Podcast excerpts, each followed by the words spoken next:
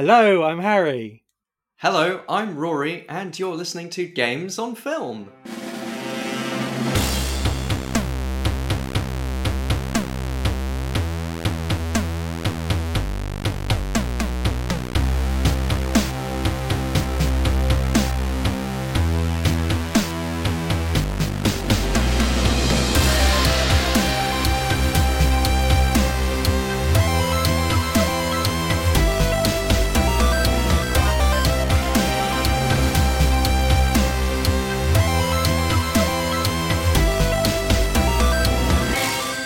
Yes, welcome to Games on Film, the podcast that celebrates video game movies, and we're here with episode 80. 80 episodes of video game movie excellence. Yes, I said the word excellence. And today is a special episode because you're not already just got my usual co-host. Introduce yourself, please. Hello, Rory. I'm the co-host. Your co-host. I'm the prosecutor, and you must be the defence. Or does it do it the other way around? I don't know. Does that mean we have to intro the judge that will oversee the case that we present today?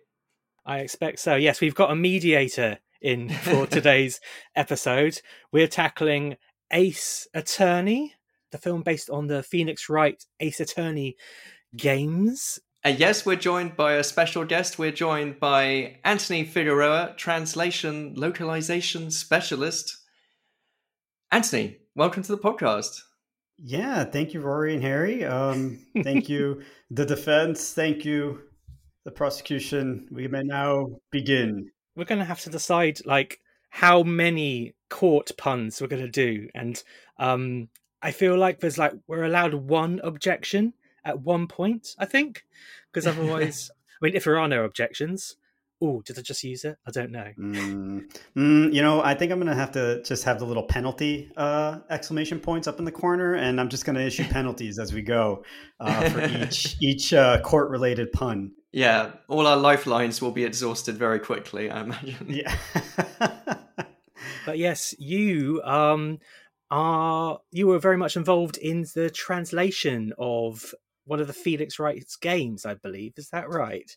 Yeah, I guess it depends if, I guess the purists probably wouldn't call it part of the main canon timeline, but I did work as a translator on the Phoenix Wright versus Professor Layton game by Capcom in Level 5. So yeah, that was fun. That was one of my first game translation projects, and I was really lucky to be working on it, considering I'm a huge fan of the Ace Attorney series, and that kind of led me to get into localization, funny enough. So, yeah. What other titles have you had your name to as well? Yeah, so I've worked on a few. Did a lot of Level 5 work. So worked on Yo-Kai Watch 2 and 3 for the Nintendo 3DS. Did some work on Fantasy Life as well. There was which game was it? Fatal Frame on the Wii U. That worked on that. I'm looking forward. They're bringing that to Switch very soon, aren't they? Because I missed it on Wii U, so I'm looking forward to that. Yeah, and it's funny. I worked on it and I missed out on it as well. So, despite having a Wii U, that's coming out on Switch. I'm kind of excited. It'll definitely take me back to the voice recordings. So, does translating a game kind of ruin it for you? I mean, when I'm finished editing this podcast, I want to just get rid of it and not think about it ever again. Is that the same? It can be. Even with a game that I was really looking forward to translating, I usually my sort of general rule was the game comes out, I buy it, of course. If we're not, if I'm not given a complimentary copy, which I can't say happens very often, but and then I just sort of let it sit there for a good 6 months, because the average translation project can be anywhere between 9 to 12 to 13 months, depending on the scope and what's involved. So you're sort of living and breathing this one game for that long. Even just playing regular games after work, it was just kind of one of those situations where I'd go home, you know what, I think I'm going to read a book. I think I'm just going to do something just completely different from sitting down and playing a video game. I guess that's the long way of saying yes, Harry. Absolutely. But it's funny, like these of the games we're talking about, the Phoenix Wright games are extremely text heavy. They're pretty much, I want to say, like virtual novels in many a way. Yeah, there's a lot of sort of crossover with the visual novel element to it, right? It's sort of like a puzzle game plus visual novel, and it's especially complicated now because not only text, but now you've got voice acting that you have to consider as well, which has its own specific set of challenges that makes localizing text very difficult. I can't tell you how many times I've come up with, me and the team, we come up with something. It's like, oh, this is great. This is a real, just this line. It's going to knock them dead. It's going to be great. And we get to studio and it's like, you need to trim this by about 50%. And we're just, head in hands, just no, it was so good. And, we do the best we can, but it is disappointing. But I think particularly the Phoenix Wright games, they have a lot of humor, they have a lot of character to them.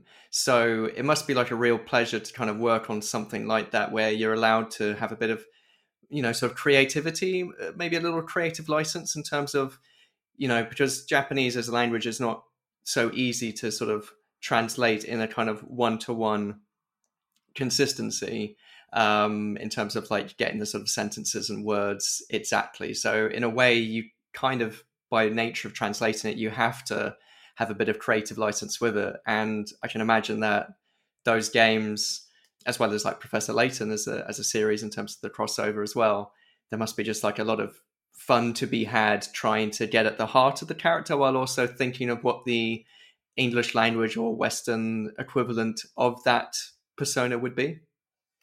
Yeah, absolutely. I think the one of the parts in particular, we're talking Ace Attorney. Like you said, there's a lot of fun to be had, specifically with the characters. Not only the way they sort of express themselves and talk, with their puns and their just various expressions. The names, I think, if I had to go back and remember, the most fun I had on a given project, I think the Ace Attorney character names are some of the most fun. You're sitting there for 8 hours just trying to come up with just the most just cringeworthy puns on the face of the planet. Wow, that sounds like my perfect job. Or Rory's. Rory started to pick up the mantle and come up with podcast-destroying puns, but we love them. We think puns are the finest form of comedy. But even like the main character, so the film that we saw is a live action adaptation of the first Ace Attorney game, or as it's known in Japan, Gyakuten Saiban, sort of turnabout trial. Mm-hmm. And the main character is known in sort of English territories as Phoenix Wright, but it's Ryuichi Naruhodo. Is that correct in Japanese? Yeah. And Naruhodo, how would you sort of like describe that? That's kind of like saying like I understand or I get it or that kind of sort of feeling. It's sort of like an I see, I get it, right? So it's like a Japanese it's a Japanese pun name then. At one point in the film, I think the subtitles, one of the characters says right, but they just say like Naruhodo. And I think his friend Larry Butz is Yahari in Japanese, and Yahari is, it's like, it's a similar sort of expression of like, of course someone would say this. It's an expectation, right? And so I think there's a line in there as well where similarly the subtitles say, I think they just say butts, and, I think Naruhodo just finishes saying, Yahari. It's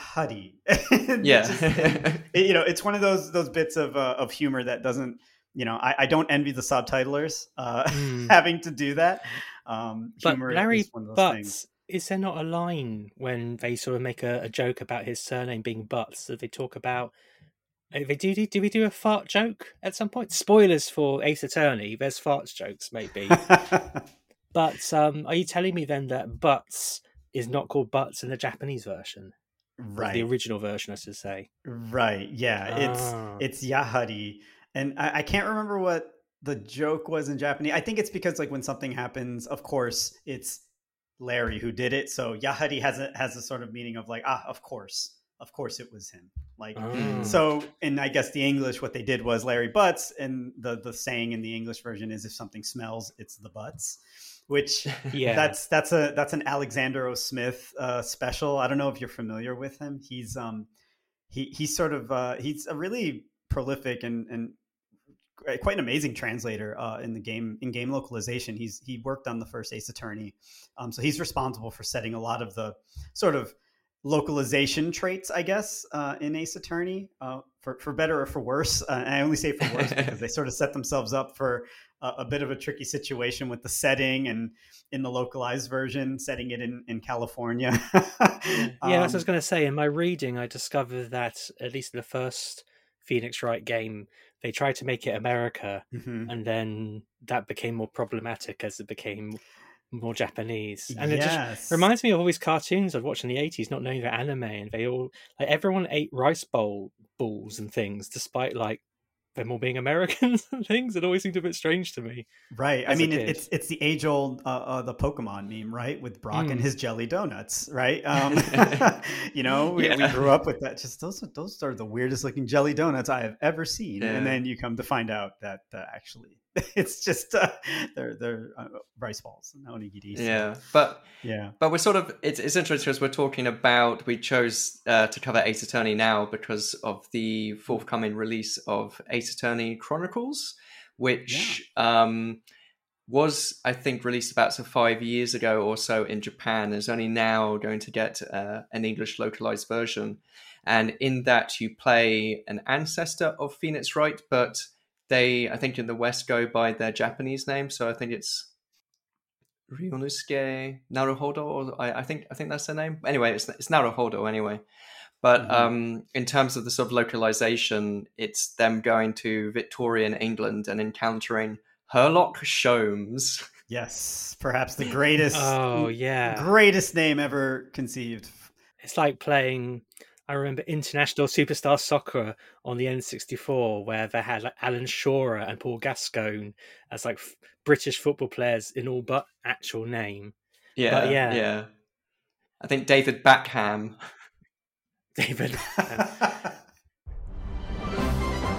Welcome to the centre of the world, Great Britain's mighty capital, London. This country is incredible. I will become a lawyer. I have to. So then, let us unravel this mystery and discover what events led to this curious murder. Who are you? Herlock Sholmes. You must have heard of me. We must solve this case, Naruhodo-san. Let us engage in the art of deduction, Mr. Naruhodo. Well, what have we here?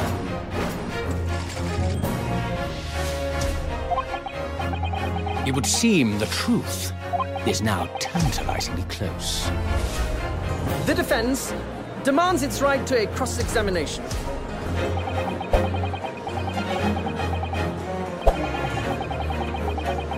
Objection!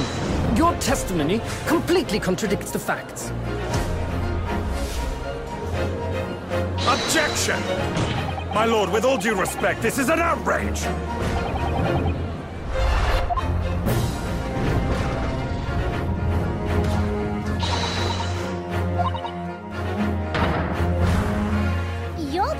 Lawyer in the world.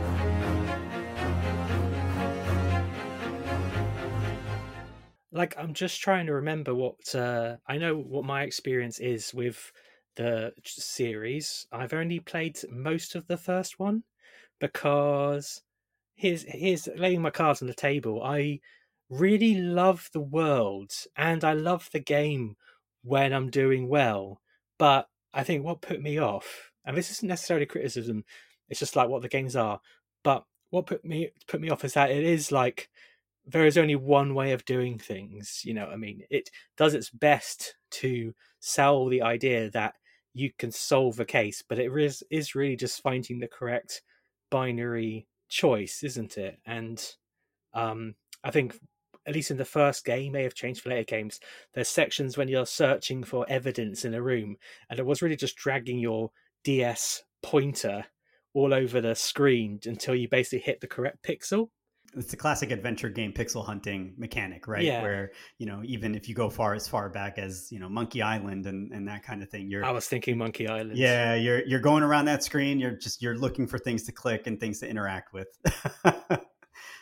I guess if you're viewing it as a visual novel and less of a game, then that makes it better. But then that sounds like I'm crapping on the game when I'm not trying to. Have you played any of the games, Rory? Yeah, so I played the Professor Layton Ace Attorney crossover that Anthony worked on, as a fan of the Professor Layton games as well. So I really enjoyed that. And I think, yeah, similarly, I'm not sure I did complete the first game either. I think I borrowed it off a friend, and then I think I got to maybe the fourth or fifth.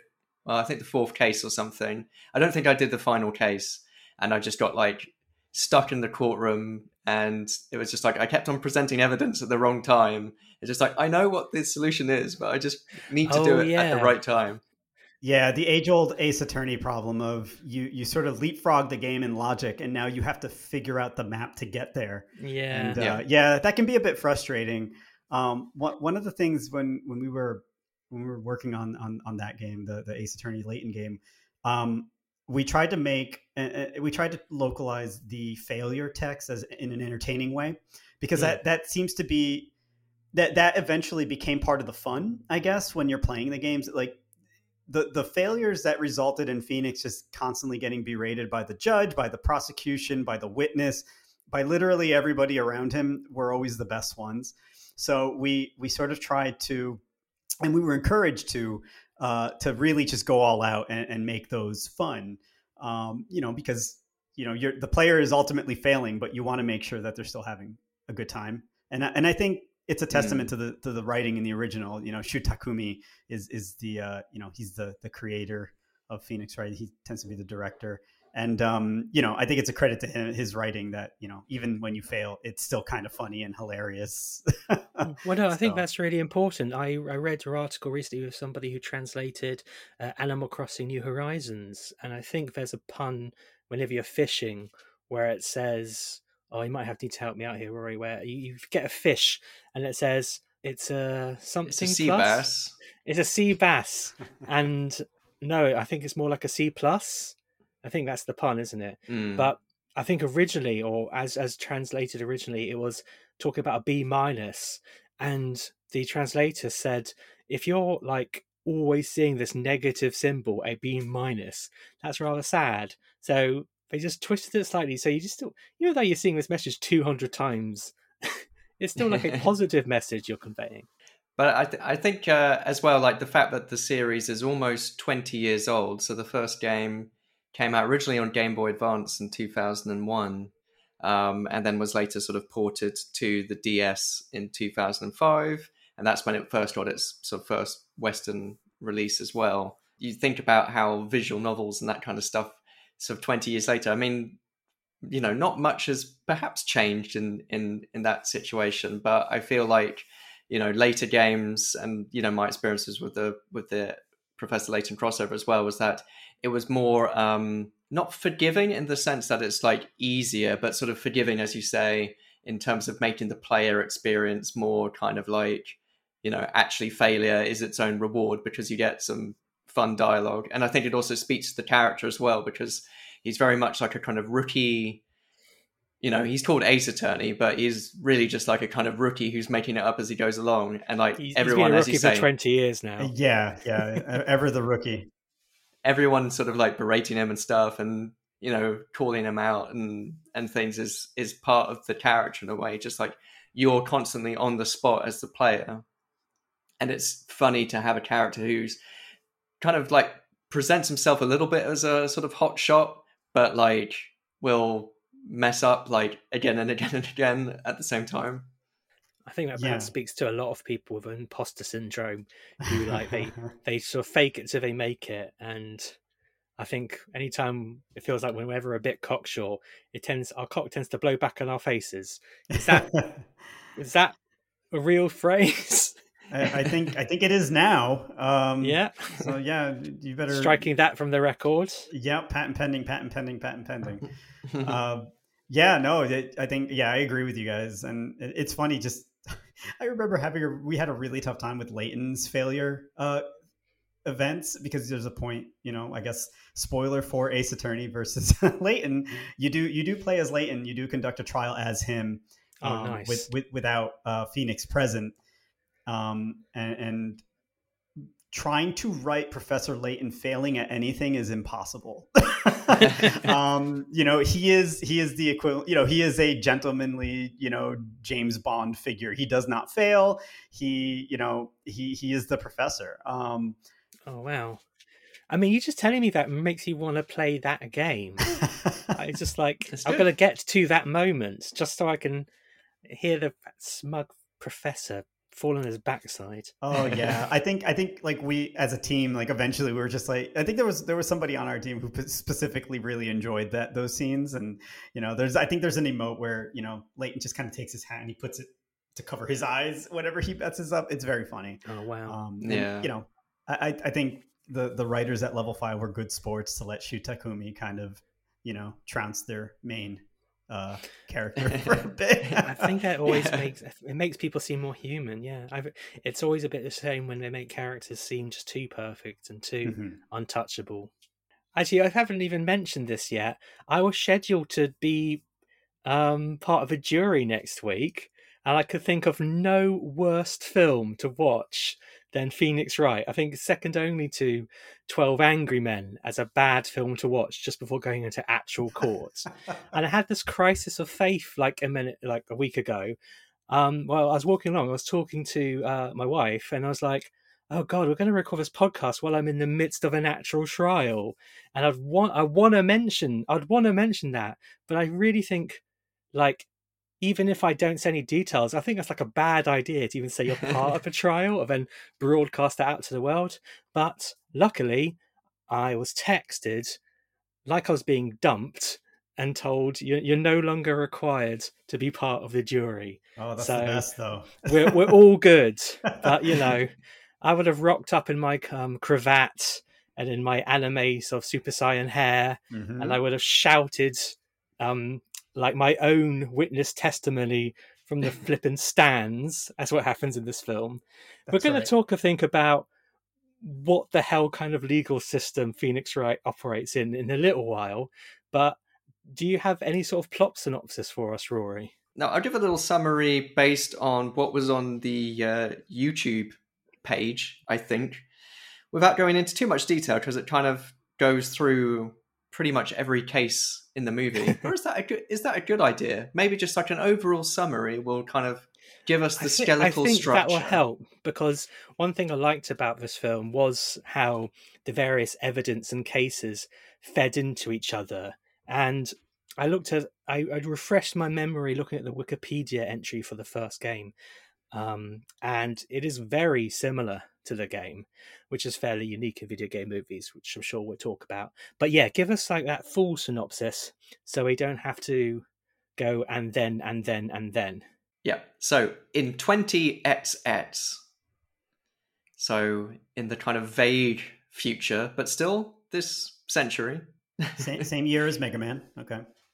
Yeah. Mega Man's happening down the street. Both Capcom, so yeah. Why the hell not? I mean, yeah. Phoenix Wright and Mega Man appear in Marvel vs. Capcom 3, so it's true. Yeah, they've met. Well, I'm seeing the new Marvel film Black Widow this evening, and I'll let you know if Mega Man shows up at the end. Okay, good. Coming out of a portal, and like, we need you for the Capcom program. Oh my God! Oh, yes, the Phase 4 of the Marvel Cinematic Universe is Marvel vs. Capcom. I mean, I'm here for that. I'm on board. Chris Redfield, Wesker appears, take off his glasses. A knight whose armor explodes off, so just revealing his underpants. Yeah, let's get a Monster Hunter Rathalos in there. Let's, you know, that Monster Hunter's real hot right now. Let's do this. I'm down. So, in 20XX, to prevent the rise of crimes, bench trials, a new justice system where the defense and prosecutor go head-to-head in court, is started. Within just 3 days, a verdict is decided. Talented attorney Mia Fay, who shows understanding for her junior lawyer Phoenix Wright, is murdered. Arrested for the murder is her spirit medium in training sister, Maya Fay. Phoenix believes in Maya's innocence and takes the case, where he meets prosecutor Miles Edgeworth, a level-headed prodigy attorney and childhood friend. An intense courtroom battle unfolds as testimony and evidence are presented. After the trial, Phoenix receives word that Miles has been arrested for murder. Phoenix steps forward to defend Miles. Opposing counsel is none other than Miles' master, legendary prosecutor Von Karma, who has been undefeated in court for 40 years. As the trial goes on, the 15-year-old DL-6 case, where Miles' father, Gregory Edgeworth, was shot and killed in the evidence room, is examined closely. That is like the most in-depth summary I've ever heard. It's in-depth but concise, I feel. Like I mean, it could only be... It could just end with, and credits. Yeah. Sometimes we have video boxes which tell us nothing, but that is a lot. Mm. But as we said, extremely like the game. And I think that's a really nice and interesting feature of this. It's like all the video game movies we tend to do kind of use the source material as a bit of an inspiration. And I think we've talked about this before on the podcast where, like if you were trying to make a Mario movie in like 1990s, there's not a lot to go on. Not a lot. But there's TV shows like The Last of Us being made at present. And I've personally not played them, but I get a sense that they have a lot of story. And the graphics are so good, you kind of wonder why the hell they're even bothering. But yeah. Phoenix Wright is like an adaptation, like 1-to-1 for many points in my experience, going on my memories from like 15, 16 years ago. Mm. So yeah, I just found that quite fun ultimately, especially when it came to the hair and costumes. Yeah. Yeah, I agree.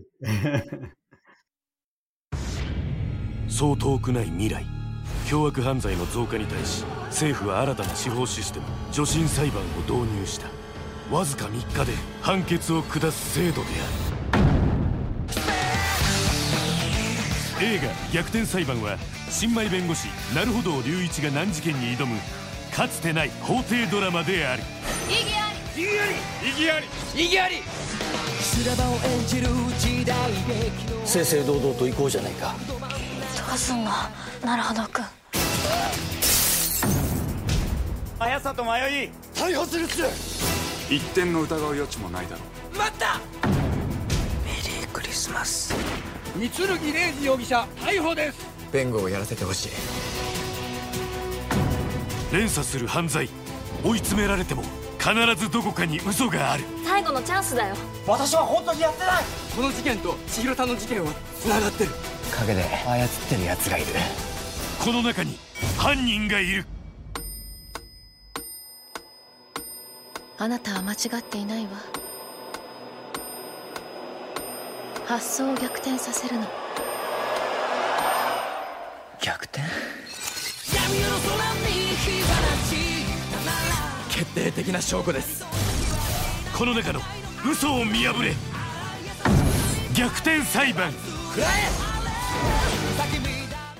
Yes, they've translated the story and characters, you know, fairly accurately from the first game. It sort of condenses a bunch of stuff as is necessary for the film. The film itself is about 2.25 hours long, so it's not a short film necessarily, but yes. it does sort of like try and, as you say, like weave the different cases together and make it so, you know, it's not quite so episodic as it could have been.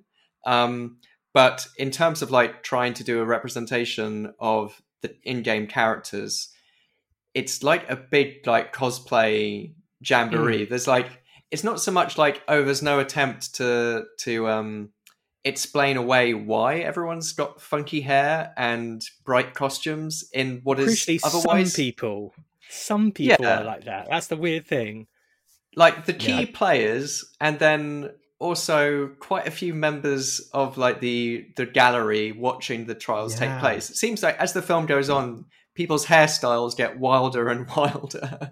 I couldn't tell if that was just sort of the director's attempt to poke fun at the source material, Or if that was like, I couldn't guess why that was the case, but I really appreciated that everyone just looked like they were getting ready to go to, you know, an anime convention. Yeah. I definitely saw Cruella de Vil in the background at several points with the white and black hair. But there's a few there's a flashback involving, I think, Miles's father, Gregory Edgeworth, and in that sequence, the people in the stands, in the audience, as it were, it's like a ticketed event, these trials. Yes. They're all in like black suits. So I think the director, is it Takashi Miike, is one of the finer directors we've ever had on the podcast. Obviously, he's got a lot of, he's highly prolific, but with that, you know, with the quantity of films he's made, he can't help but learn how to conduct a scene and how to block a scene and how to. I feel like a lot of the films we do, the director is like neither here nor there, but this guy knows how to make a film. It's very like as you say, he's made over 100 films, and he's probably best known internationally for his more extreme cinema. I guess he's kind of was first made people aware kind of with his sort of late 90s, early 2000 films like Audition, Happiness of the Katakuris, Ichi the Killer.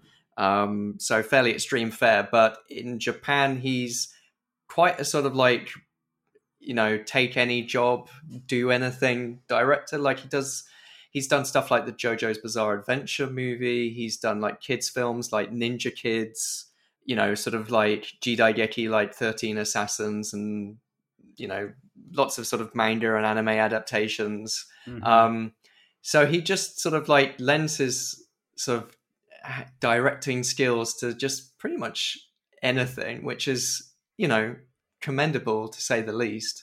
I really appreciated it in the flashbacks, though, when I think in the second case, there's like, it's like on a boat, it's dark, there's smoke, there's a shadowy figure saying Merry Christmas, shoots the guy. It's really effing sinister. And then like a witness in this case is like a boatman who can't remember his name. And yeah, all it required is you go through one sort of, you go through his boathouse, and I could almost imagine like Ichi the Killer, like being there and like, someone doing sadomasochistic stuff. And that entire scene was a lot more sinister feeling in this movie than it felt in the game. I mean, in the game, the boatman he's actually kind of comical. He falls asleep during the case, during the testimony, and he occasionally wakes up and he's got the sleep bubble, anime sleep bubble that pops, and you know, and you do go to his boathouse, but.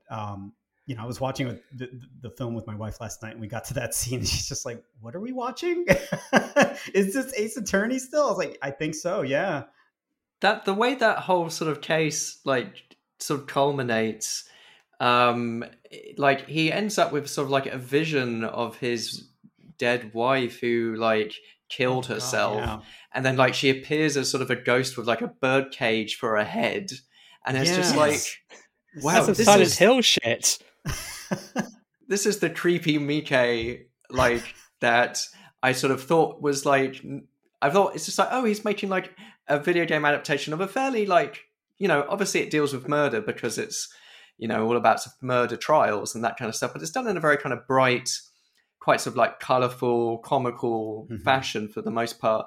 And you just get this like real moment of like, I wouldn't say complete tonal whiplash, but it's definitely like, oh yeah, no, this is a Takashi Miike film. He just has to put like some weird, creepy, sad moment in there. And even the way the film starts, like the very start of the film is not what I expected from an Ace Attorney exterior movie. Hell.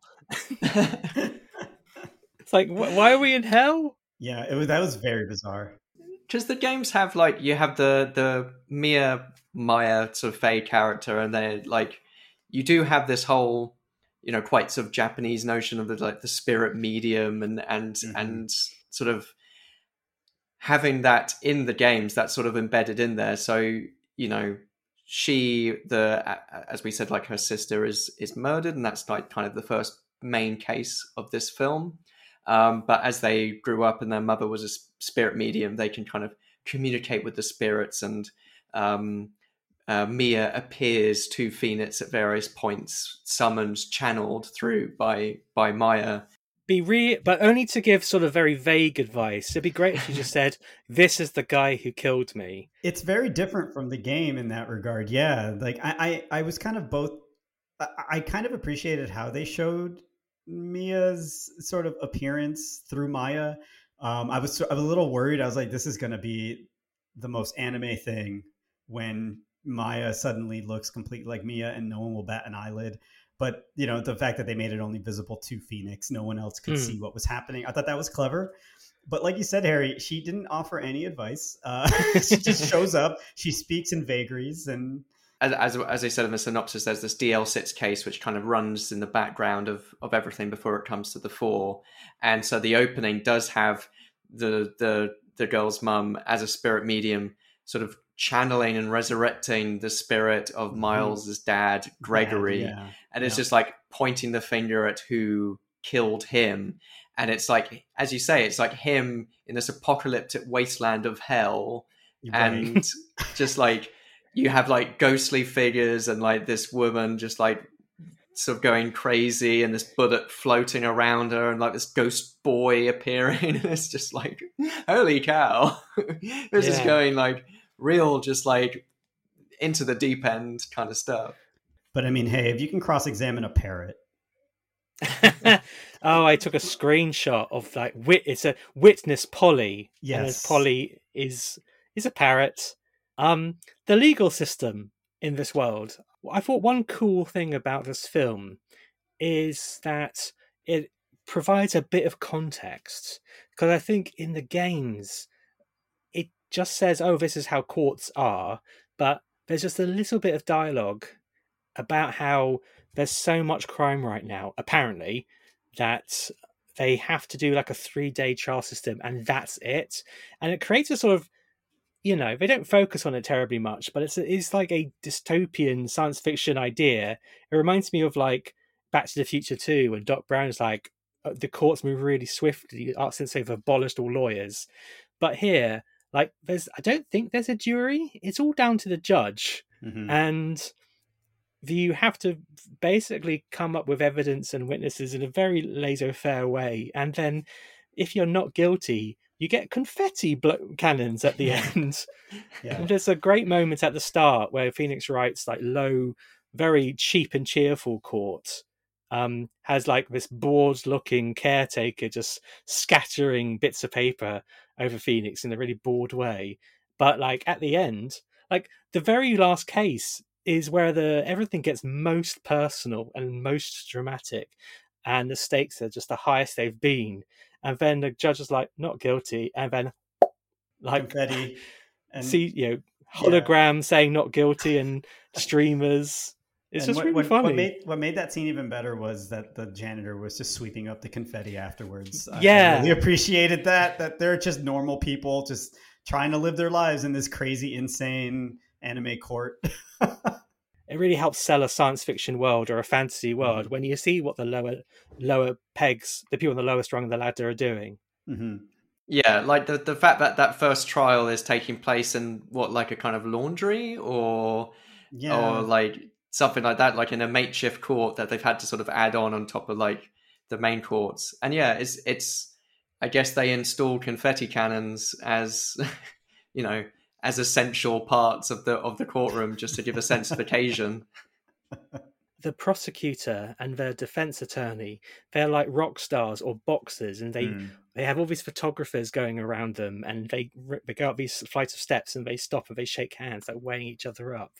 And I guess that's interesting if it's like your case and your life on the line and everything, where like you're treated almost as like an afterthought of the case. Right. But there's still it's something engaging about it. I mean, I've got a question. Did you watch this film all in one go? Yeah, I sat down and watched it all in one shot. So it's 2.5 hours long. Mm-hmm. Interestingly, I looked up what the speed run record is for Phoenix Wright, Ace Attorney, and it is exactly the same length. It's 2 hours and 15 minutes. That's the same length of the film itself. I can't imagine even getting anything out of that. It's just going dialogue, dialogue, dialogue, get to the end. this film, crucially, I think it does cut out one case, or it severely cuts it down to almost like, I think, either a pre-titles or a post-titles sequence. I think it's it involves the Steel Samurai to like a greater extent. Just dropping the name Steel Samurai in there for our listeners, no context. That's but, the case where it's like you're on the movie set, right? Yeah.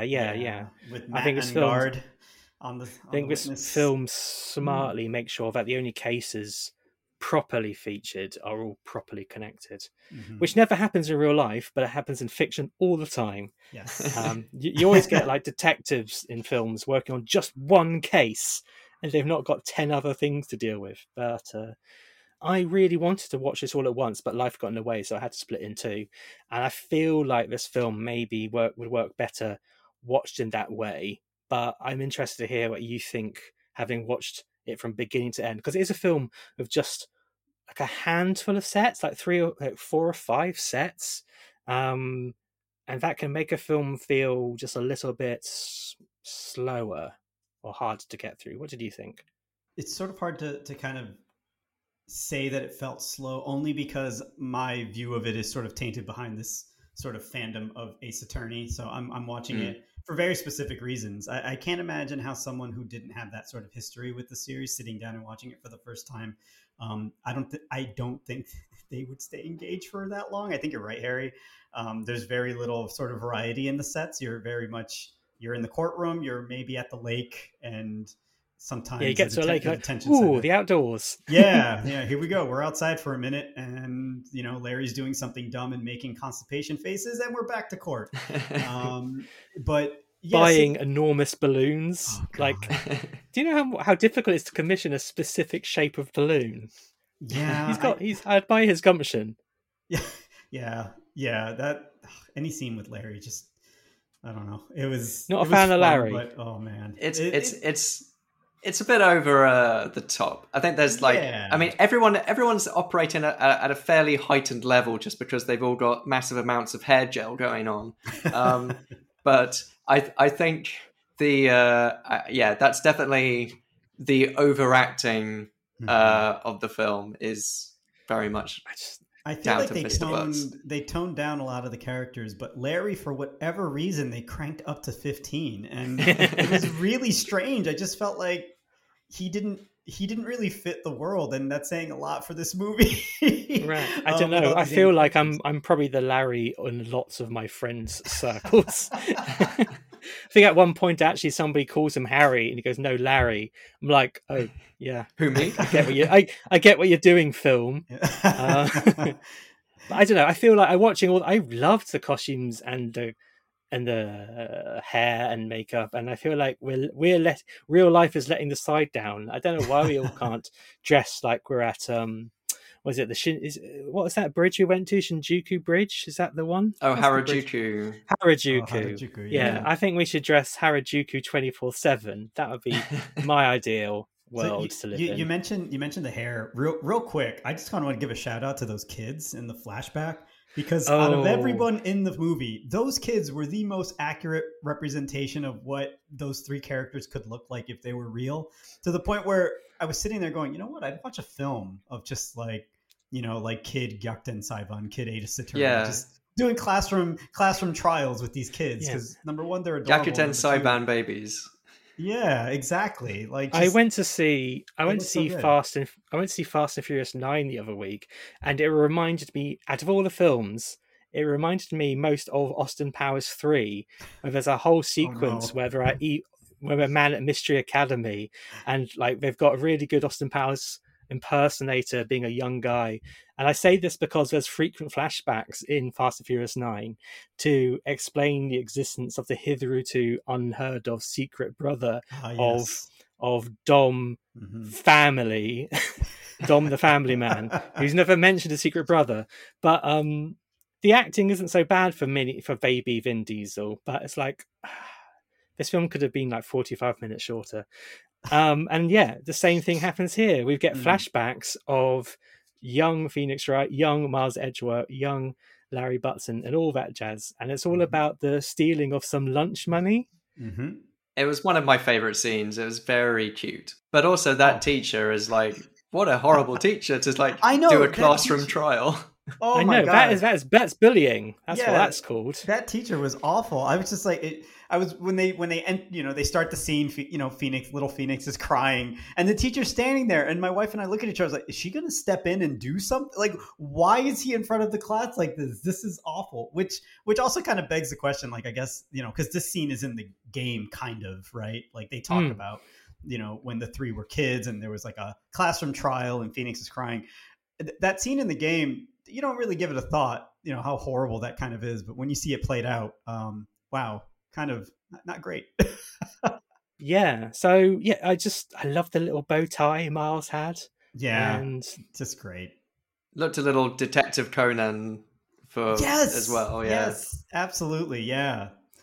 And, it's funny. It's been ages since I've played the game, as we've established, but like, this film inherits so much from the game. It sort of proves how great the writing was for the game and what a great story the game was, because I had forgotten enough to not know what the DL-6 case was, what all the connections were. So like, I felt the characters were like really strong and, well, it's weird. Like, as you say, it's kind of cosplay, and I'd say it almost extends to the performances. They're kind of like parroting the game, as it were. But like, I loved how Miles and Phoenix were schoolhood friends. Schoolhood, that's not a word, childhood friends. And then they both, and because of this case of the missing lunch money, they grew up to be a prosecutor and a defense attorney. And then in the first proper case Phoenix does, they are antagonists against each other. And then Phoenix steps in to help Miles. And then it's snapped to the very last scene also, where they've helped each other out and they are now against each other yet again. But they're smiling as they're doing it, They are... There's that, the whole thing about a gentleman's sort of, competition, Mm. Maybe it's just we're living in such a culture of like, I hate the person on the other side of the table. Like, they've got mutual respect. It's pretty common trope, I guess you could say, in a lot of Japanese media, where you have these sort of the childhood rivals, right?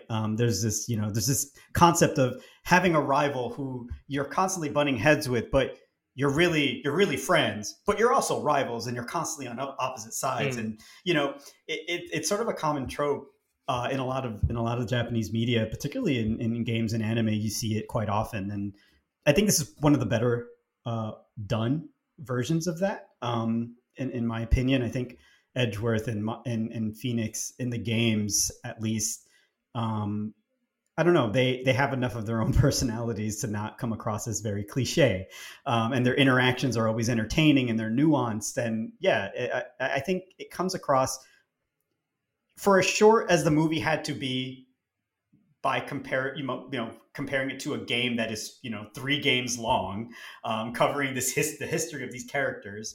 I think they did a good job in trying to get that across. A lot of it felt kind of rushed, but it has to be, I guess. There's no time to do what you would normally experience in the game with these characters and their history. But yeah, I love Miles and Phoenix together are great. I think the way that they express that in the film was a nice little take on the game for sure. What is the name of Manfred von Karma in the games? Is it the same? It's the localized name, but in Japanese I can't remember his first name. It is Karuma. Say Karuma, so I assume it's actually one of the closer names to the original Japanese. When he showed up in the film and Miles was like, I want to be you, not my dad, I was like, I want to be Manfred. And like, again, I didn't realize he was the big bad of this whole thing, but like, man, I've not seen a film with this many cravats in such a long time. Oh, man. Since Austin Powers, like you say. There was hardly any cravats in Fast and Furious 9, I've got to say. The very fact that it says at the start, this is it kind of reminded me, I guess, in a way, of Judge Dredd, where the judge's like judge, jury, and executioner. Maybe less of the executioning in this one, but you know, it's by establishing that this is a fantasy version of court, it can get away with anything.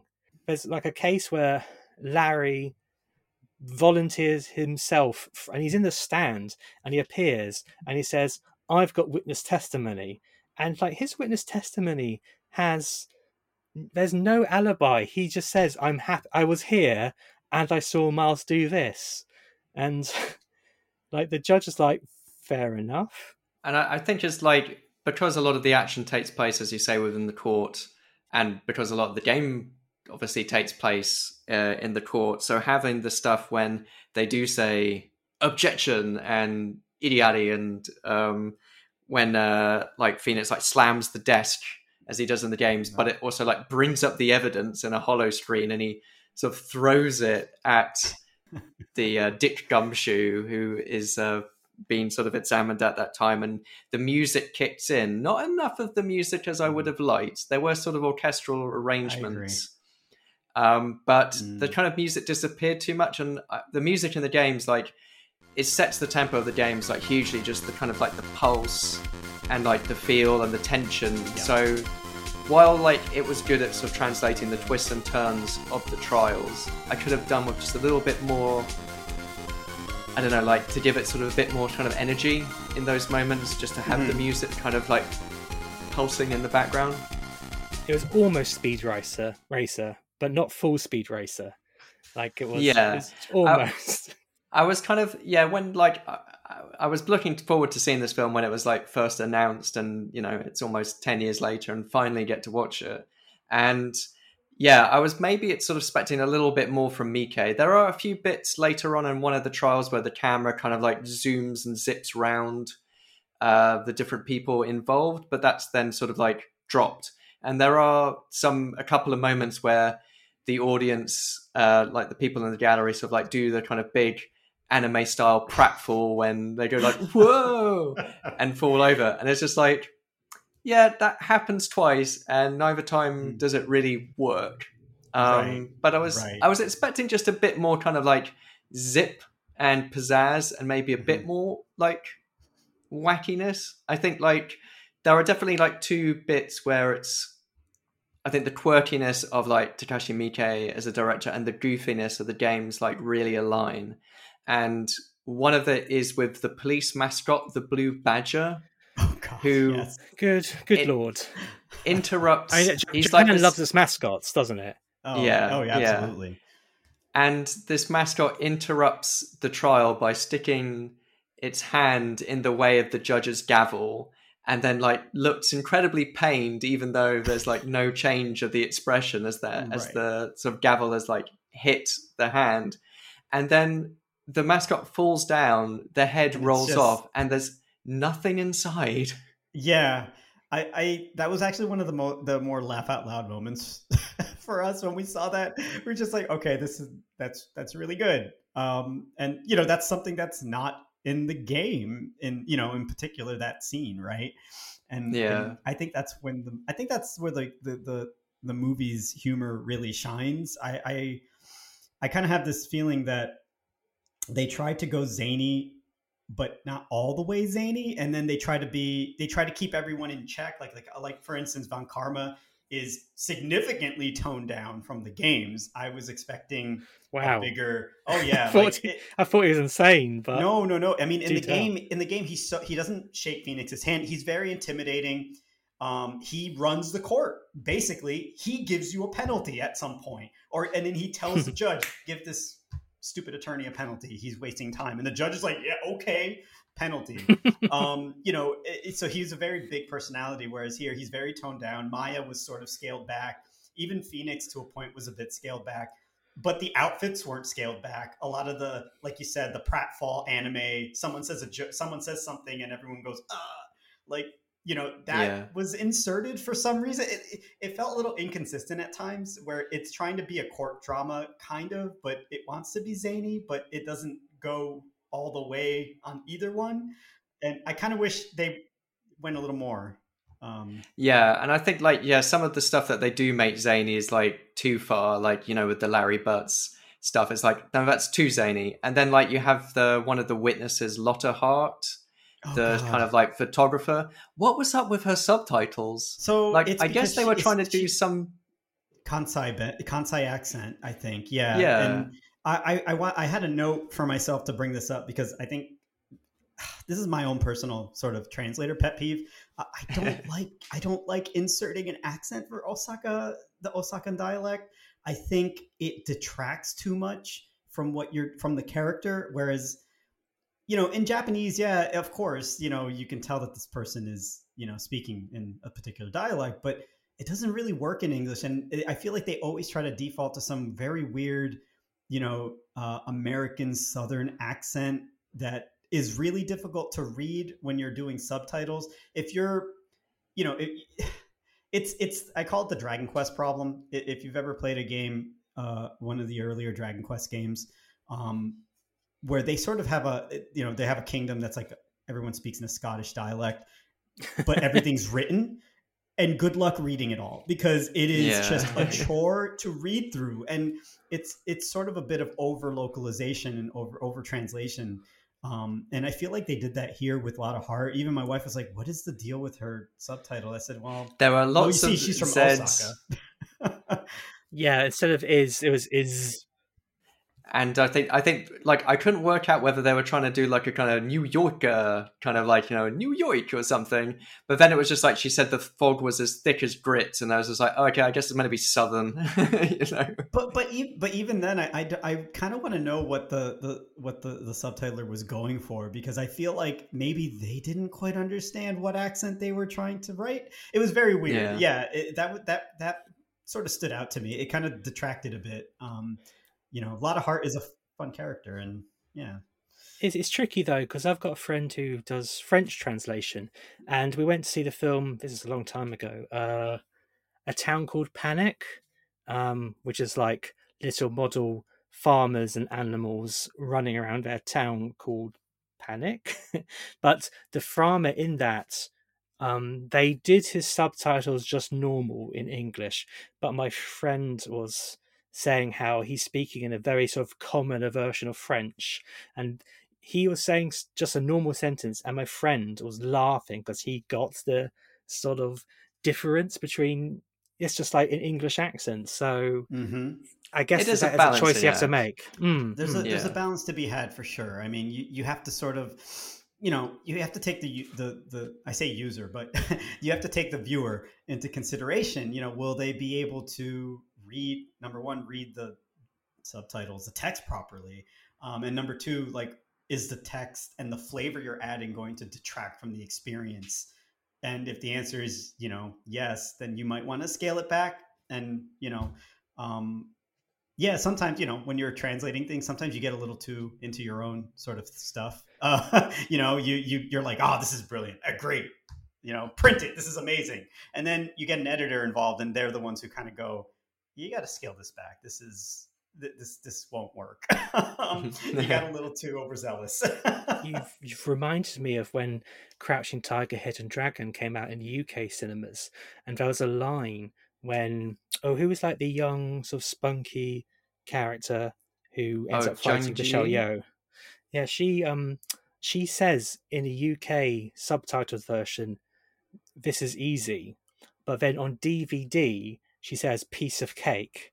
And it just didn't seem to me that, a young princess lady would say piece of cake. It sounded very like an Americanism, if you know what I mean. And I think Rory had the script book of Crouching Tiger and had the UK version in there. So, it plays with your mind, man. It's let me tell you, I always try to tell people there's no sort of right or wrong when it comes to localization specifically. It's a scale, and it really is up to what your goal is with the media you're localizing. And you want to go, do you want to take the dial and crank it up, or do you want to scale it back?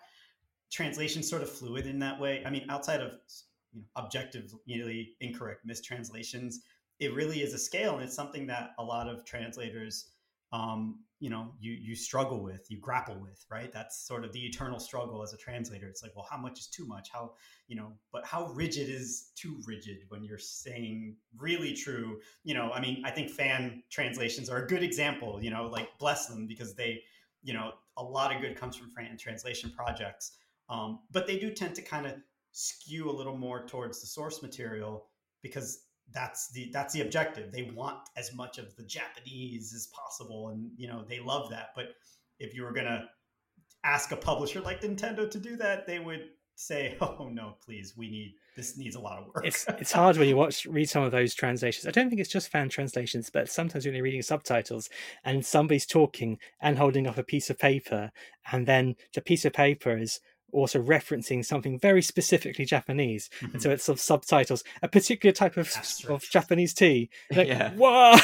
It's just like all these like footnotes cover the screen, as it's just like, yeah. It's just like, we don't need every nuance. Like if it's a good translation, you should be able to kind of get the essence, localize it as a, there's a difference between translation and localization, in that yeah, aspect. Absolutely. Like I always tell people, go and grab like 3 different versions of The Tale of Genji.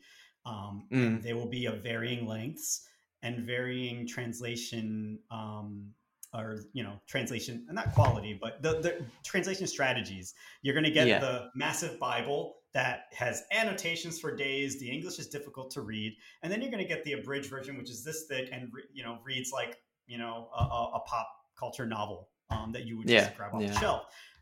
So, it depends what you're going to do. But sorry, I didn't mean to jump into localization. No, this is good. Too much, is the most intelligent our podcast has ever sounded, because we've got an expert in, finally, after 80 episodes. Well, I think speaking of translation, we should maybe just sort of talk a little bit about the performances and the characters and how they translate to the screen and through the actors. So I think just in terms of like the key players, we have obviously the Ace Attorney himself, Phoenix Wright, played by Hiroyuki Naramiya, who I've not really seen in too much other stuff, but since making this film, he apparently in 2016 sent a fax to TV news channels in Japan saying that he was leaving the entertainment industry due to allegations of taking cocaine. Oh boy! What, an actor taking cocaine? Because that happened sort of recently with there was just cocaine. I think it was, Judgment. Yeah. The actor, I can't remember his name, but he's like one half of Denki Groove, like electronic music group, and he was in the Sega game Judgment, and because there was this allegation of taking cocaine, like Sega had to like remove his likeness from like the game and basically like patch him out of existence. That's bonkers. I mean, look, I'm not condoning the use of Class A drugs, don't get me wrong, but like there are rock stars where that's an absolute badge of honor. Just like side note, Red White in this film, he's like, there's a guy in this film who looks like a 60s aging rock star, and I loved it so much. Oh, can we quickly talk about Red White? That was my biggest disappointment. All right. What's he really like in the game? Oh my God, he is the most just smarmy, awful, just businessman. Like he's just wearing like an ostentatious suit. He's got a million rings on his face. He's basically the polar opposite of the character the way they depict him in the movie. And he, after his testimony, he always stops, poses with his rings. They glimmer. And he always has this just smile you want to just knock off his face. He just reminded me of a cameo in a Pirates of the Caribbean movie. Like I was trying to work out, is he... I think like most of his IMDb credits are maybe like composer or musician or something. So I don't know what was going on there. I don't have enough intel. Maybe he was an actual musician. But it was odd. Like I said, he did stick out like a sore thumb, but for some reason that gelled with me. I love badness. I think as a character he was fine. I think it's more me. I have got the baggage of the game, and I really liked Red White. He was sort of like a villain character that I love to hate. And I'm all for just really crazy over the top characters, and to see that they it just went in the exact opposite direction. It was just so weird, but I think it works. It works. Yeah, if we're talking about disappointment, for me, like, I was really weirded out by Detective Gumshoe, yes. who's like just a thin, good-looking guy. But yeah. What I loved about Gumshoe in the games was he's just a real kind of dope. He's like a sad sack detective. Yes. And in this, he's not got terribly much to do, but he just seemed like a pretty boy. And like, yeah. I want dumpy-looking men in the game, so I've got enough. No, I want someone to look up to. I'll never be a pretty boy, but we've also got Miles. What's Miles been in? The guy who played Miles. Well, he's Takumi Saito. He's been in a bunch of stuff, like the version of space battleship Yamato. He's been in Shin Godzilla. Just about pretty much everyone who was in Japanese cinema at the time has been in that film. I think he's in Shin Ultraman. He's starring in the forthcoming remake of Cube. They're doing a Japanese remake of Cube. I'll see that. But yeah, I think the sort of like the main characters to kind of sort of nail are, you know, that trio of Phoenix, Miles, and Maya. And I don't know sort of how much I felt they sort of specifically captured the stars. I think Maya was sort of close enough. I think she sort of felt sort of a bit sort of older, and I don't think she was sort of used as much in this film. I don't think she was really given as much to do. I did like Miles, but I kind of felt like he's kind of more confident in the games. In here, he still felt a bit green, and I know they're like quite young, but I always felt they're a bit older than they are, because in this film they're all 25 apparently. And I sort of felt also with Phoenix that I felt like, you know, yeah, he's a bit of a rookie attorney, but I also sort of feel like he is maybe a bit more full of himself, and it's other people who are like sort of, you know, pointing out he's not actually in the game. Yeah, I sort of felt that sort of way about him. And in the film, I don't know whether the actors sort of quite sort of got to the heart of how I felt like Phoenix Wright is, but the cinematic Phoenix is not a poker player. Because, like, I think in one case, the first bit of evidence he sees, he looks at the judge and he's like, oh. Yeah. And he does that in the games. Like, he does, like, look defeated in the games, but I always feel like, because usually what he's thinking, or like what he's saying, is in brackets, so it's like he's thinking. Mm-hmm. I always sort of, like, feel like actually that's more like an aside that not everyone else sees of him just like falling to pieces and sweating profusely. Right. And I felt like the film, he was very much like, oh, chotto mate. Yeah. Like that's sort of one of the things about Phoenix is that in the games, he's constantly bluffing. That's his thing. And he, you know, even when he's blatantly wrong, he's just kind of like, well, yeah, it's this thing. And internally, he's like, oh, God, I don't know how I'm going to drag this out. And I don't know where I'm going with this. And, you know, there's not even sort of a hint of that, which was a little disappointing. I wanted Phoenix to bluff his way and get called out and just be like, well, yeah, of course I was going to talk about that. I have no idea what I'm doing. You know, like, yeah, that's sort of the general feel I get from him in the games. And yeah, like you said here, the worst poker face ever. He's just constantly just looks of anguish. You know, I did like how he's constantly looking through papers, because that's sort of in my head, kind of what I imagine is happening in the game. He's just kind of, at least at the beginning, just rummaging through papers and just kind of being very flustered. But, it'd be very disheartening, though, if you saw that in court and he was defense attorney. It's like, wow, his head's on the table. この時計は2時間遅れているんです。つまりあなたが2時に被害者の部屋を出たという証言は明らかにおかしい。その時計が事件当日も遅れていたとは限りません。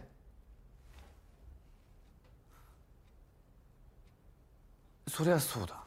おい！被告人は席を立たないように。なるほど弁護士。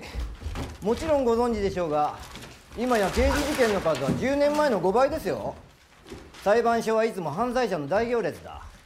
あなたのようにもたもたされては、助審裁判を導入した意味がないじゃありませんか。なるほど。もうダメだ。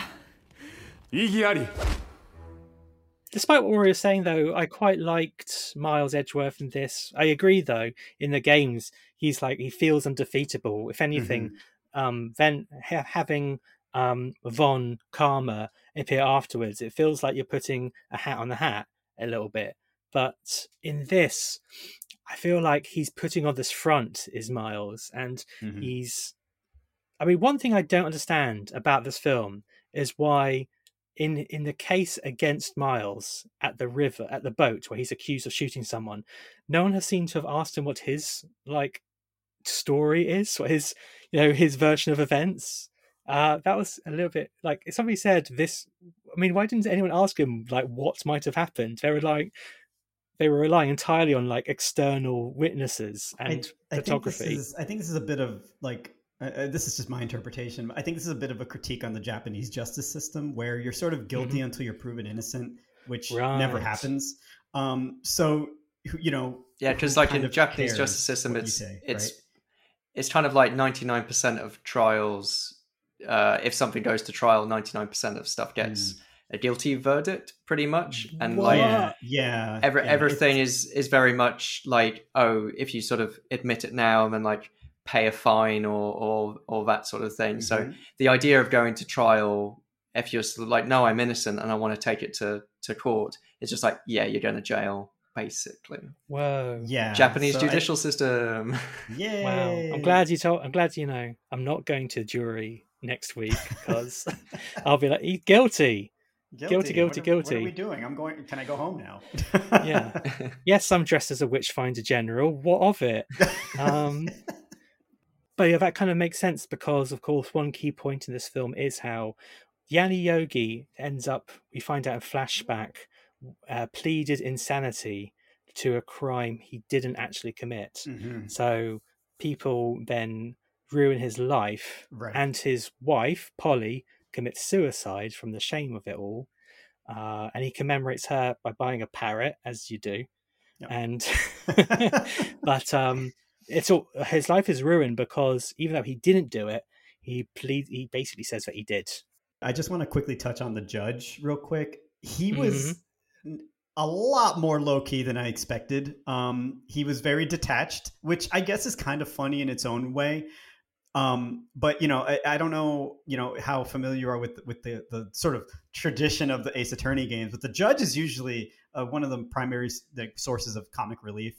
The judge is often the same judge. He does have relatives who you see in flashbacks and in different districts or areas of the world. And he's sort of this fuddy-duddy old man who will oftentimes just, you know, sometimes he won't get a line of thinking, or he'll just go off on a tangent, or he's basically just like grandpa, right? He's like grandpa judge when he's not being strict and hitting you with a penalty. Whereas in the film, he's just, you know, this very sleepy, low-key kind of judge, just kind of sits there and just like, oh, yeah, that isn't decisive. Okay, anyways, here's my verdict. And I'm just like, oh, man, that's kind of a bummer. I was really hoping to see what, you know, what they do with the old fuddy-duddy judge. I don't know. It's. I get where you're coming from, and I think it was definitely a choice they made, because I think the humor they went for is that all this bonkers stuff is happening around him, and he is very straight-faced and serious. Exactly. And yeah. I think there's that criticism leveled at the 2016 Ghostbusters movie, where all the new Ghostbusters were all the funny one, and it became a bit difficult to manage. And although, of course, there's straight-laced people in the courtroom, like Miles and Von Karma, they decided not to make the judge. It's kind of like when Phoenix is trying to extricate a witness statement from a parrot. Yes. I think it's it reminds me of like dying on my feet during stand-up or something, you know. It's like he's and to have you want to make sure that the judge isn't okay with the scenario. I mean, I think the judge at that point is saying, this is a bit of a stretch. Like, we have 3 days to win a court case, and I'm giving you this time, but, you know, this is pretty difficult. I think that, I kind of feel like that was maybe where the feel of the film and the tone of the games was like best aligned was the parrot sort of you know cross-examination, because it does have like everyone the sense of that silence. You can hear a pin drop as Phoenix is trying to like sort of coax the sort of testimony out. The parrot like goes on his arm and like shoulder and then just like wanders back onto its perch all over again. And it's that kind of that sort of pregnant air where people are just kind of like waiting to work out what the hell's going on. And I think that matches the tone of the judge in that scenario, and just how everyone is just like, what's happening? And I think that's the most successful scene for me. I mean, I've as you've been talking, I went into Wikipedia of animal trials. Oh yeah, so there's plenty. There's plenty. Yes, do you want, commonly tried animals include domesticated ones, most often pigs, but also bulls, horses and cows, or pests such as rats and weevils. There's cases like Katya the bear, a female brown bear native to Kazakhstan who was imprisoned in 2004 after found being guilty of murdering two people in separate incidents. Handler's report, Katya is now socializing well with other bears after her long imprisonment. I sort of wish, Harry, I wish I could tell you we didn't Wikipedia this before when we worked on Ace Attorney, but we did. You have to, because there is an animal cross-examination that pops up again in the games. In Layton and Ace Attorney, and we got curious and we're like, does this happen actually? And yeah, it's a thing. So. Oh, well, that's just another reason to play that crossover game. Then it's got everything. It's got Layton being a attorney, and it's got animals on trial. I think send that ferret to the electric chair. I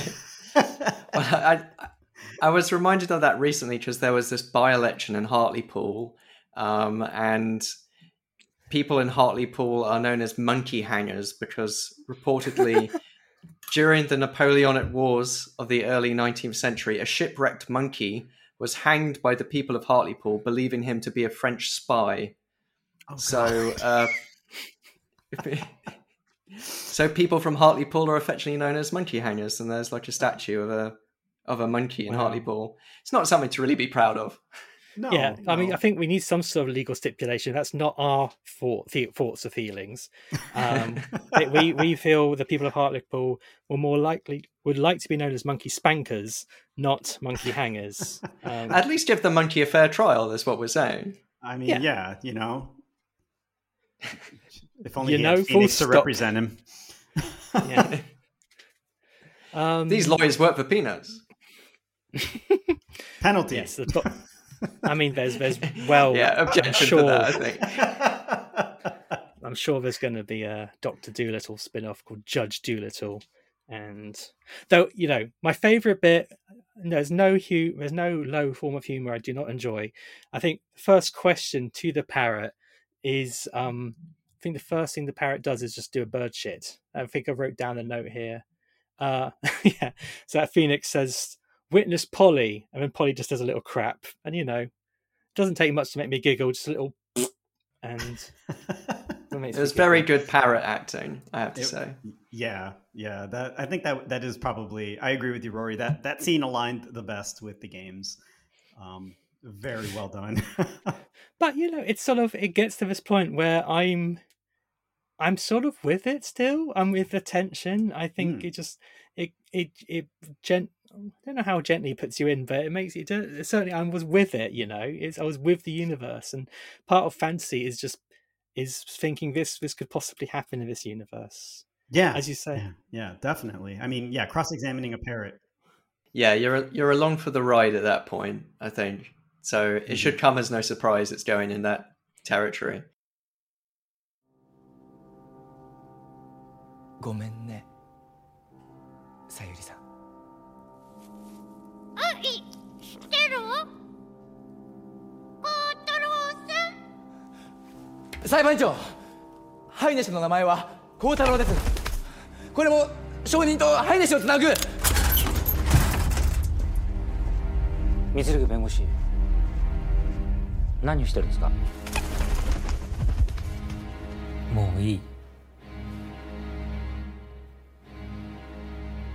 私は目的を果たした。それでよしとしましょう。やはりあなたは灰根幸太郎です。おっしゃる通り生倉を殺しました。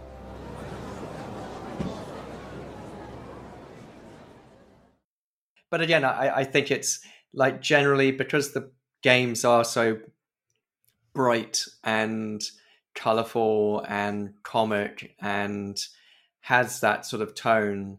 Whereas apart from the costumes, sometimes like even the courtroom looks quite drab. And like I do sort of sometimes feel like the film, yeah, could just do with a bit more zing to really sort of liven it up a little bit more. And it's like weird that you have people with crazy hair and those costumes. You look at any kind of like still and you think this is going to be the wildest ride ever, and then like you watch the film, it's just like, oh no, they're taking this trial seriously.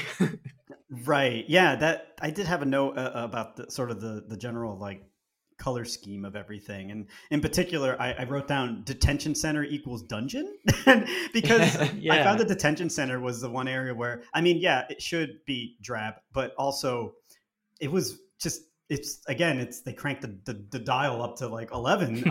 It was a literal dungeon, and even, you know, the cell where Red White was sort of hanging out had this ominous purple hue around it, whereas everything else was just like kind of, you know, just the usual dark drab dungeon color. And I was just like, wow, they went really crazy with just really hammering home how like depressing this detention center and the jail cells are.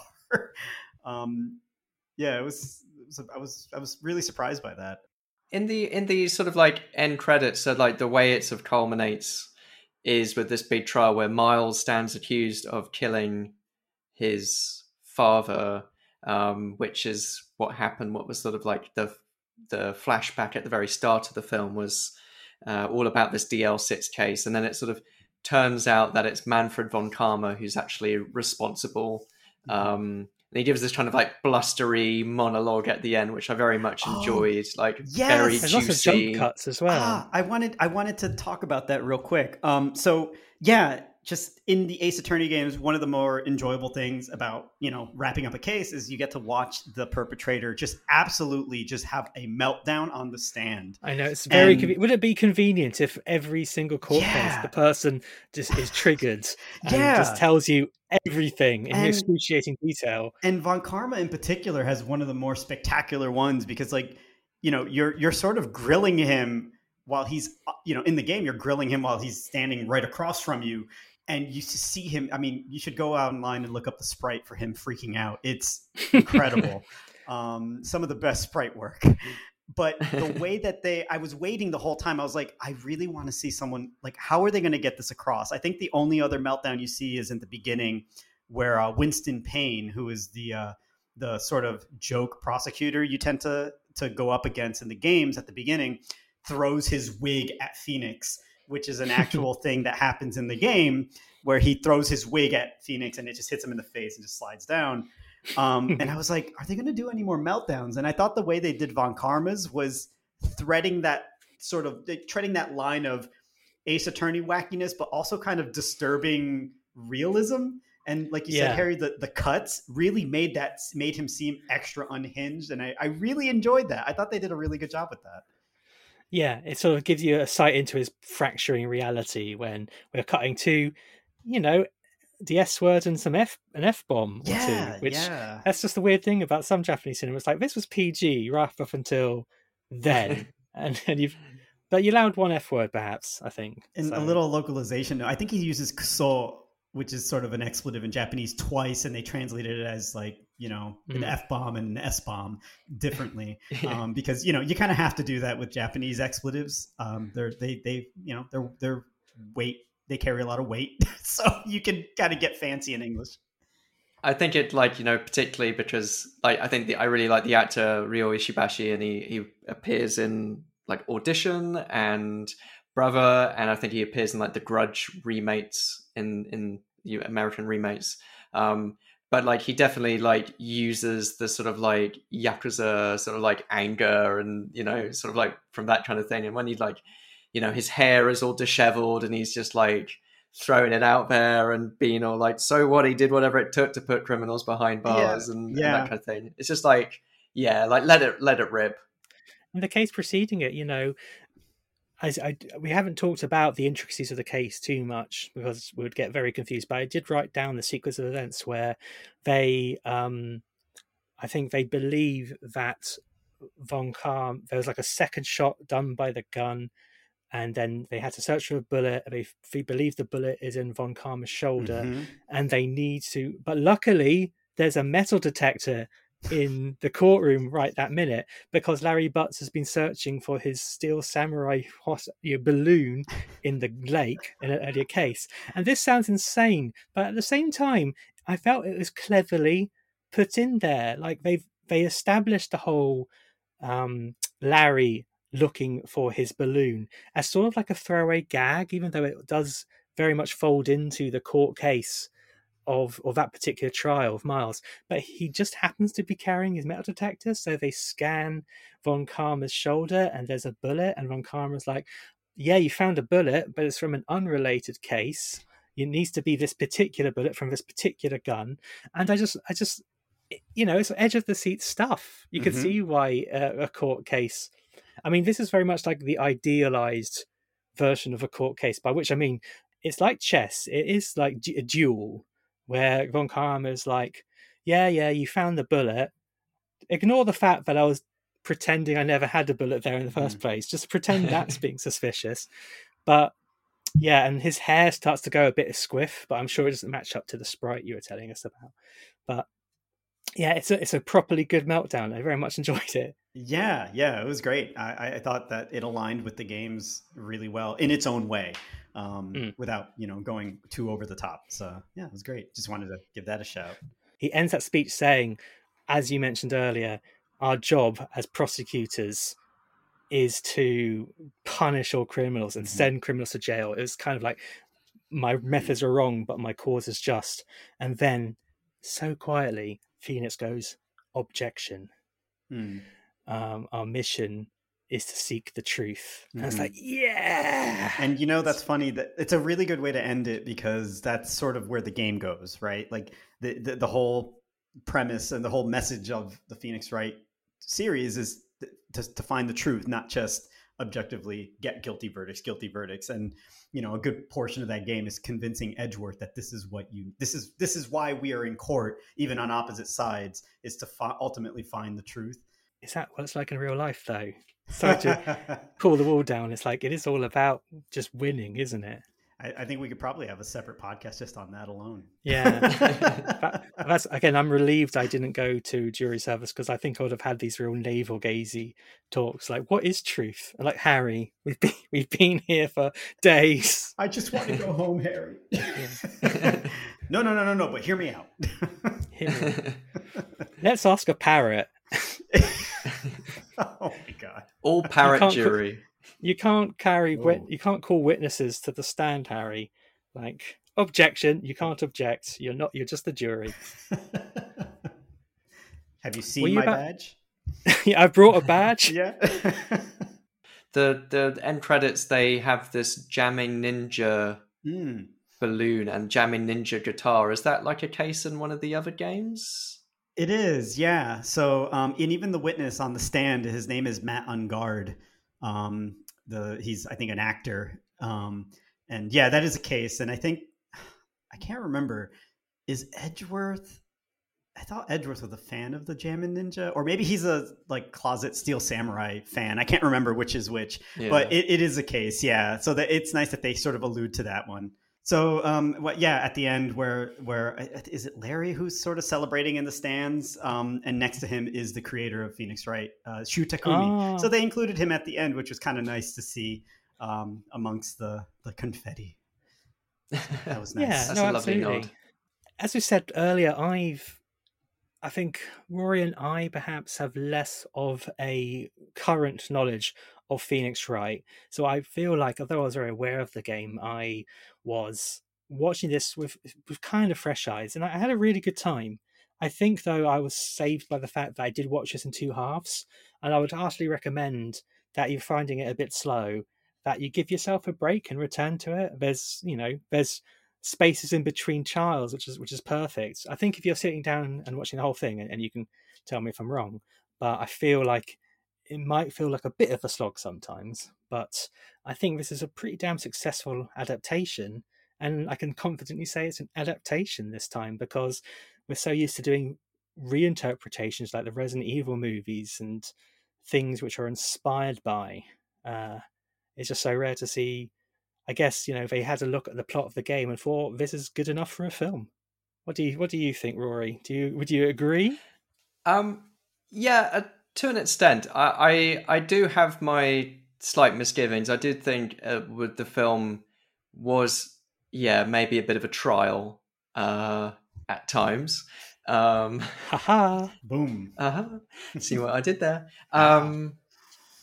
But not to judge it too harshly. Oh man! I mean, in my defense, I did watch it in two chunks as well.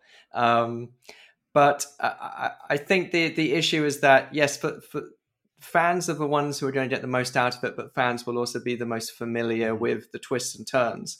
I think actually, you know, in our situation, having not played the game for a very long time, that was maybe the optimum thing, where it's like fondness for the characters and the world, but forgetting the intricacies of the story. So the revelations are kind of, you know, like the twists and turns are more interesting because of it. I mean, the game is called, you know, Turnabout Trial, and like the way the trials take place is like the back and forth, the evidence, you know, twisting the new thing on its head, and then it's just like, oh, but that doesn't prove this, and then it's just like, well, how am I going to prove that? And I think the film does a good job of selling that.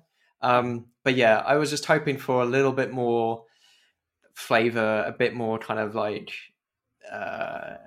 just maybe it doesn't need to be sort of like paced differently, but I would just like, I think it is missing that music. I think like because so much of it is trials, I think you want that kind of like energy going through those situations, and seeing Phoenix kind of like fumble around quite a lot was maybe getting a little bit tedious for me. But I think it's actually the actors who played Phoenix and Maya reprised the roles for the Phoenix Wright Professor Layton game. Mm-hmm. They did the Japanese voiceovers. They did for that, which is interesting.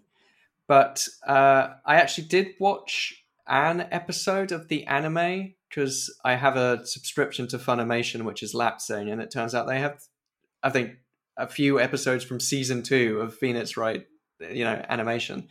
And I think maybe it works better because of the nature of the trials and because it's episodic, and you know, the animation looks almost identical to the games. The character design looks almost identical to the games. In a way, I don't know whether that makes it more redundant because it's almost the same thing. But at the same time, I think I would appreciate it more because I wouldn't get stuck. So I can just like enjoy the story and characters without worrying about, am I presenting the evidence at the right time? Am I going to get a penalty or what? So maybe for me, the optimum Phoenix Wright experience is actually... just watching the anime sometime, or a speedrun,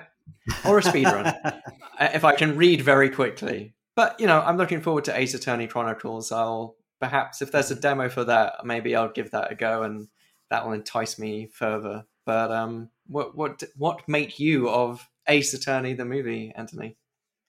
Yeah. So yeah, I'm sort of. I had a good time with it in general. I think what you said is right, Rory. It's been enough time where watching the cases and sort of having a vague understanding of how they're connected in the game made it interesting to watch, you know, seeing how they got from one story beat to the next. It was a bit jarring how it did feel kind of at odds with itself, where it wanted to be zany and wacky, but it, like you said, it lacked a bit of energy, and it didn't want to commit all the way. I would have loved to have seen more of... just more back and forth, more intensity in the court scene cases, because I think that's, at least for me, that's part of the experience. That's part of the Ace Attorney experience. It's the back and forth. It's the jokes. It's, you know, I'm still a little, you know, while what they did with the judges was good, I do feel that it's a missed opportunity. I would have loved to have seen a more sort of zany judge, you know, present to kind of give more of a feel like the games. but I think they did the best they could given how long the first Ace Attorney game is, how many cases there are, and how much time you spend with the characters in one game. They did a really good job of just getting the characters right, for how little time you have in a film versus, the hours you spend in a game. The outfits were amazing. The outfits were amazing. The wigs were ironically amazing. I had a blast. I think in terms of video game adaptations, yeah, this is probably one of the better ones. They played the games and said, yeah, let's do that. And they did. It didn't feel like they were just grabbing the name and then just saying, all right, now I'm going to go write my own sort of fanfic on what I think Ace Attorney is. Yeah. I'm looking at you, Resident Evil series. I'm side-eyeing it very hard. So it reminds me sort of we are unashamed fans of the Dead or Alive movie. And I think one thing we really enjoyed about that film is that it's there to have fun. And I think this film is here to have fun. Yeah. Thumbs up. Yeah. On the whole. Not guilty. Yeah, not guilty. Get the confetti. Yeah. Woo! Woo! Guilty of entertaining you. Ooh, yes. Yeah, there you go. Is that a good thing or a bad thing? I don't know. You got to flip it on its head, Harry. That's yeah. Gyakuten that shit. Gyakuten. That's closing the case on. I think I said that for Detective Pikachu as well, but that still works. That's us closing the. They don't say case closed in a courtroom, do they? I don't know. I should have court adjourned. Court adjourned. There you go. Okay, the court is now adjourned on Phoenix Wright, the movie, or it's just called Ace Attorney, isn't it? That's really bizarre. Just called Ace Attorney. Now that is that's us adjourned. Until next time, how can people keep in touch with Games on Film? You can find information about video game movies and the podcast on our website, gamesonfilm.wixsite.com/podcast. We're on social media, Facebook, Twitter, and Instagram @GamesOnFilmPod. You can find all episodes of the show on SoundCloud, Apple Podcasts, Spotify, Acast, indeed, wherever you get your podcasts. So please like, rate, review, share, and subscribe. And you can email us, gamesonfilmpod@gmail.com. The music for the podcast was also composed by David Lightfoot. You can find me on Twitter individually. I'm @RorySteele. I'm @OnlyManWhoCan. Does Anthony want to tell us about himself at all? Or is Rory about to tee that up? You can find me on social media. I do have a Twitter account, @TonyFigs, TonyFigs. I post when I can, mostly retweets, occasional sort of random thoughts on video games and localization here and there. And yeah, that's pretty much the majority of where I hang out when I'm not sort of enveloped in various fandoms. I find myself in the Final Fantasy fandom quite a lot these days, and posting on Discord and whatnot. Well, we got a bunch of Final Fantasy movies that we're yet to sort of do. We've done The Spirits Within, but obviously that's not really rip the band-aid very off Final Fantasy first, huh? Yeah, maybe you could shepherd us through the Final Fantasy at one point.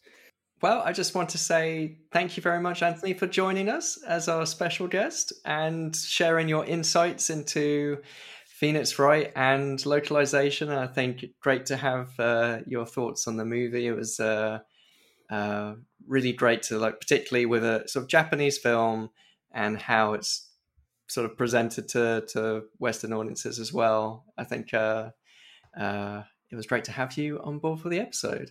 Yeah, thank you so much for having me. And, if anyone out there hasn't played the Ace Attorney series, and this movie, if you like the movie, play the games for sure.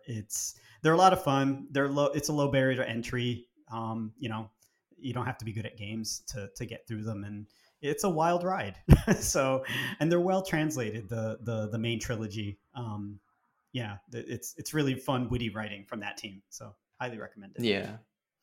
Thank you, everyone, for listening, and we'll see you. I'll just start again. We'll see you in court. Oh, no. Oh, no. Oh, God. By listening to this podcast. What legal agreements have the listeners gone into now? Oh, God. This is the only podcast with an NDA. Oh, no. By listening to this podcast, you have agreed to. Well, thanks very much for listening and making it through the podcast. And we promise not to press charges. And come on, catch you more legalese before we wrap up. Objection! No, we gotta go. We got things to do. Thanks so much for listening. Take care. Bye-bye. Bye.